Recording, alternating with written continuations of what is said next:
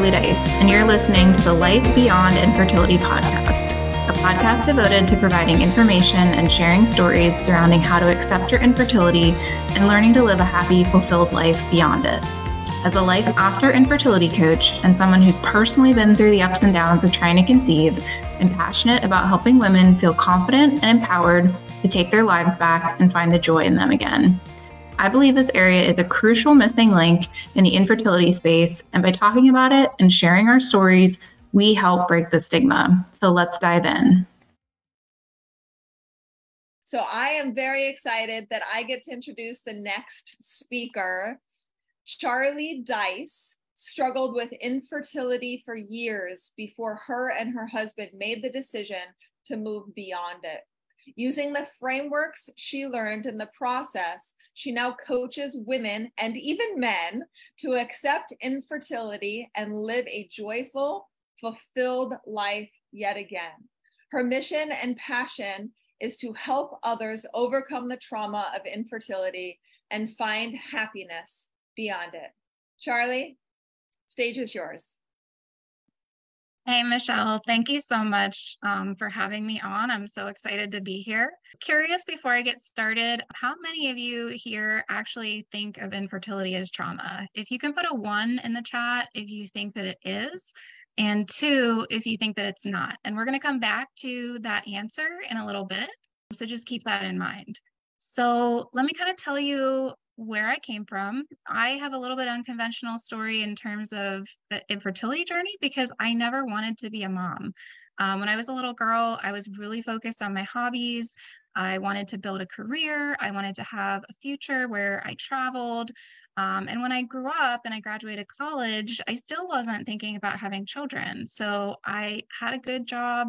My husband and I were happy. We had built our dream home. We had done some traveling.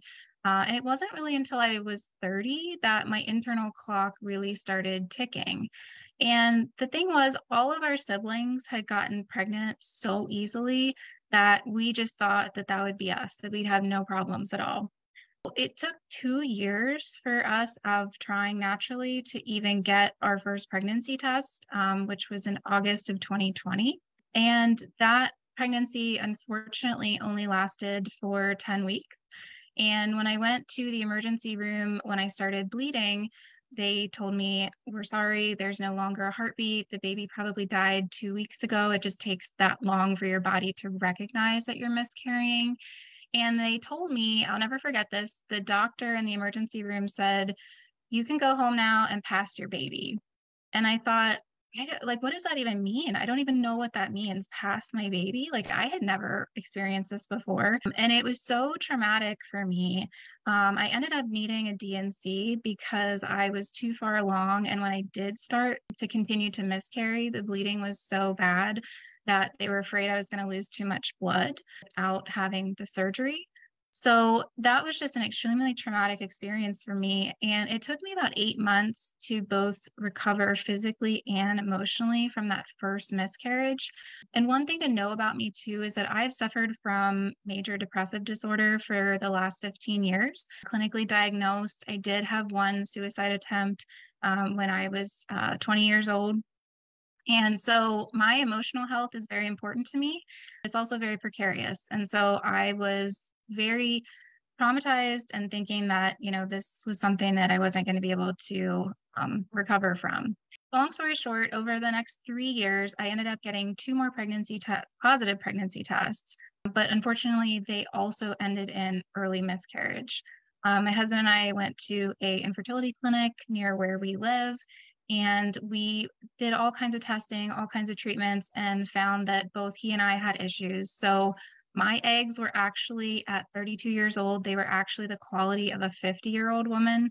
And my husband had zero to 1% of sperm motility, morphology, and volume. They actually did his tests multiple times because they said they'd never seen someone register the test with 0%.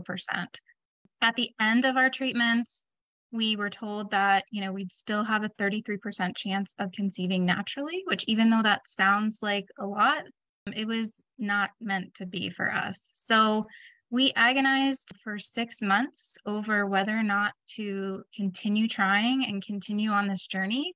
And it just became too emotionally taxing for me. You know, you feel like a failure month after month when you get your period and nothing happens and you're triggered every single day because you see pregnant women all the time in your everyday lives at the grocery store, at the doctor's office, at the bank. You know, it just it it wore on me. And I told my husband one night, sat him down and said, I, I just can't do this anymore. And he understood because he had seen me go through it. And luckily, you know, he said, okay, like we'll we'll stop. The problem then though is that we had no idea what that meant. It was like, okay, well, what now? Like what is our lives, what do our lives look like now that we don't have this journey that we're on that has been all consuming for the last six years. So, what I found is that there was absolutely no help from the medical community for the transition from trying to conceive to not trying to conceive anymore. I did go to therapy. I had been in therapy for my depression, but my therapist had never experienced infertility or miscarriage. And so she really couldn't identify with me to, you know, the extent that I needed her to to really heal. I also changed medications uh, with my doctor, but it made me feel so much like a zombie that it just wasn't truly me. I was just really numbed to everything. And while that may sound good in theory, you know, it just doesn't feel that good uh, in reality. And also the infertility clinics, like they don't care about you really anymore when you're not patient. Um, that's maybe a harsh reality, but that's the truth of it. You know, we weren't actively trying to use their services. And so they kind of just you know, said, Hey, thanks for coming and we'll see you later. I started thinking, you know, like, why is there such a huge gap in care between actively trying to conceive and then learning to accept childlessness? I started thinking, you know, like, why is there such a huge gap in care between actively trying to conceive and then learning to accept childlessness? And so many millions and millions of people go through this. I started thinking, you know, why are we the forgotten about group? Why are we pushed to the side, you know, told to fend for ourselves? There has to be a support system out there. And I was so tired of feeling isolated, alone, depressed, anxious, like obsessing over this you know, I wanted to feel in control of my body again, my life, my mind. I wanted to get my confidence back as a woman, um, as a wife, friend, a daughter, a coworker. Like I just wanted to, you know, feel like myself again.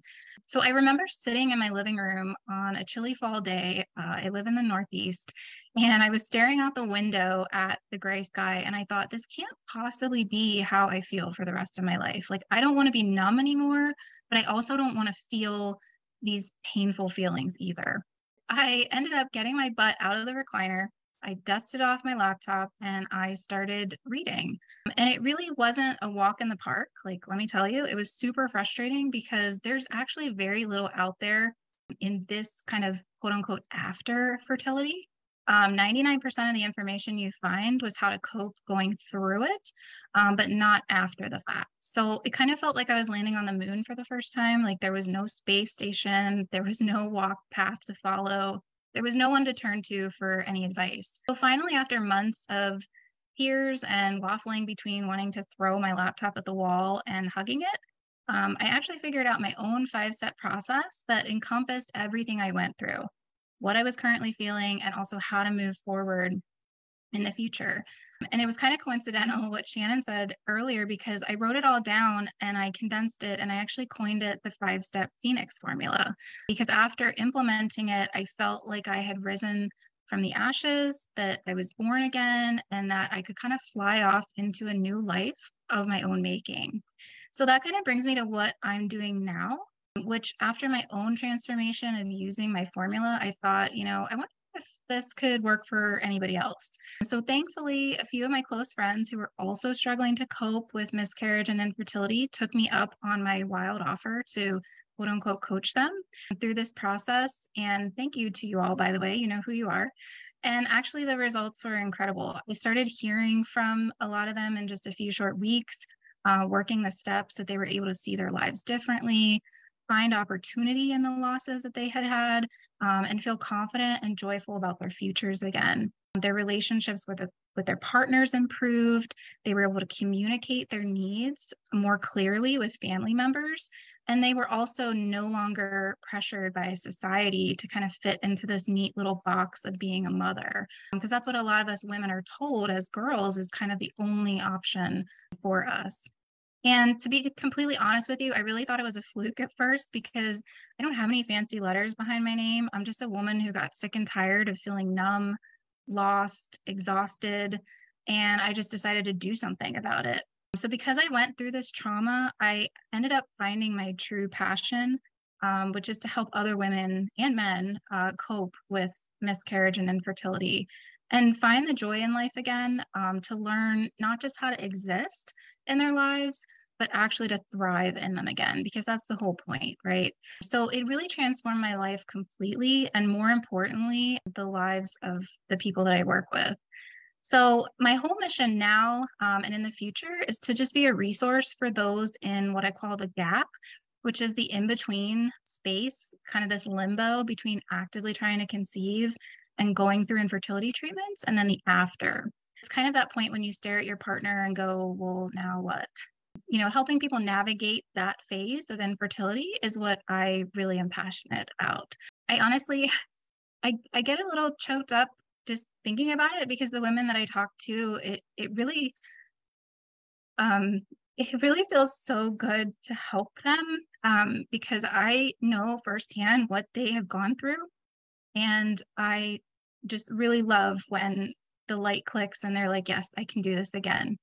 Um, so I'm just curious in the chat, you know, how many of you have felt like it was impossible for you to feel joy again, even if you haven't gone through infertility, just any of the situations here that the speakers have talked about.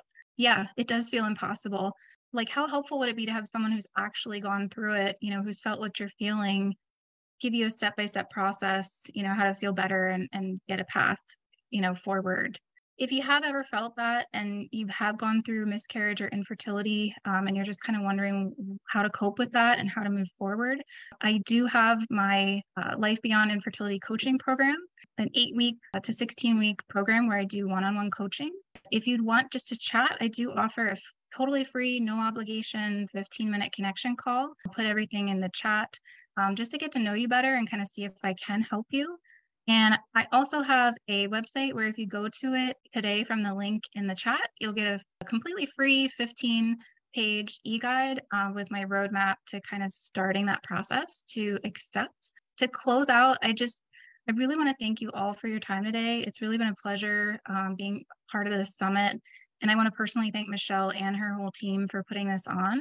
So I hope I've added to the sentiment that you can do extraordinary things no matter what you struggle with. And there's someone out there who has struggled with it too and is willing to help you. You just need to get over your fear and ask. Just remember, uh, you're amazing, you're worth it, and you're definitely not alone. Wonderful job, Charlie. I love it. And um, I love how you asked in the beginning is infertility a trauma? Because maybe some people don't actually think that.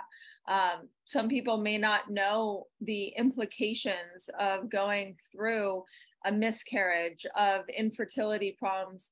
I have never been pregnant. I um, don't know if I ever will. However, when I was younger, I used to want six kids. I know Shantae has six kids, and there's a couple other people on here that mentioned six children. Right now, to me, that seems like a crazy number in my mind. Um, however, it didn't happen, and it's interesting the the path that God leads us down and what we're doing now in spite of or because of. So you're now impacting so many women and men discover themselves even though they have gone through this pain and this trauma. Because like you said you know you went through depression you went through helplessness where you didn't feel like you were good enough or feel like you were a woman because you could not do this one thing that we think as women is a necessary obligation. And um, and it's great that you're helping. Do you have a book out charlie I do not have a book. I'm actually working on it. It would be nice if I could work faster, but I don't have it out yet. you got this. Like I, I see this in a book, uh, especially because there's a market for it. Because what you what you originally said was there's not a lot of people out there that do this. there's not a lot of help so you are going to be that expert in your space to help in the in between you called it the gap correct Yeah, Mhm, the gap. Correct. yeah so Yeah. so i encourage you to write your book uh definitely I will do that. awesome.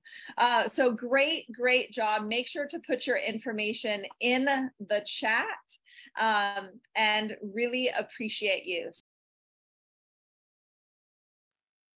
If you like this episode, be sure to download, subscribe, and leave a review on whatever platform you're listening to this podcast. It really helps the show and helps me know the exact information my listeners want to talk about. For more information on accepting infertility and finding happiness beyond it, visit my website, www.charliedice.com. That's Charlie spelled C H A R L I E, dice, D I C E dot com. Stay tuned for next week's episode.